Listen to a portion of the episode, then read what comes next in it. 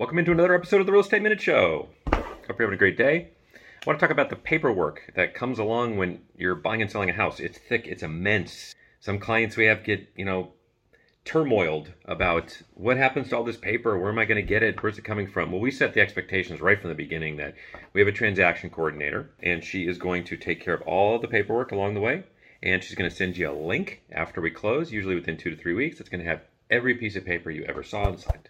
So right from the beginning, they're like, okay, I don't need to keep every stitch of paper that Jay and Michelle are, are giving me when I'm buying them at the house. You don't need to worry about any of that stuff. It's all going to be perfectly filed away in a little link for you later. If you're not getting the same, you should demand it from your agent or the transaction coordinator you're dealing with, whoever's helping you buy and sell your house. Those papers are important. While they might seem like they are just files to stick away in a cardboard box in the garage, and they might be, that's not exactly where they'll go. That's where mine are, okay, if they're not in Dropbox or electronic now. Um, but there's going to be that time when you're going to want that one piece of paper. Um, in fact, one time we were getting a loan, Michelle and I, just personal story, and they needed a um, something came up which showed like $300 due for one of our car leases from years ago. And it wasn't late, it didn't missing payment, it just was there as like an amount owed. Um, this little balance there, and it was freaking the lender out over a small little loan we're getting. It's like this little three hundred dollars is freaking him out.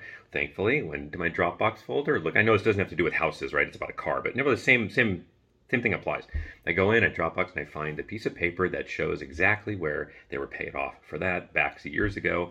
Um, Michelle has it in the check register with a reference number. Those little things you keep, just keep it all, okay? And it's all electronic now, so you just throw it into Dropbox. It costs you nothing, right?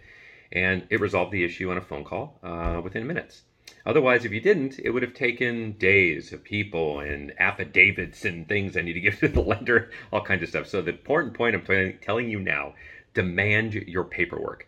If the if your agent forgets to tell you at the beginning that you're going to be getting a link to all your papers, like we do, ask them that question because it will relieve a lot of stress from you from the beginning. Meaning, you can sign all this stuff, you don't need to worry. Your agent's got it.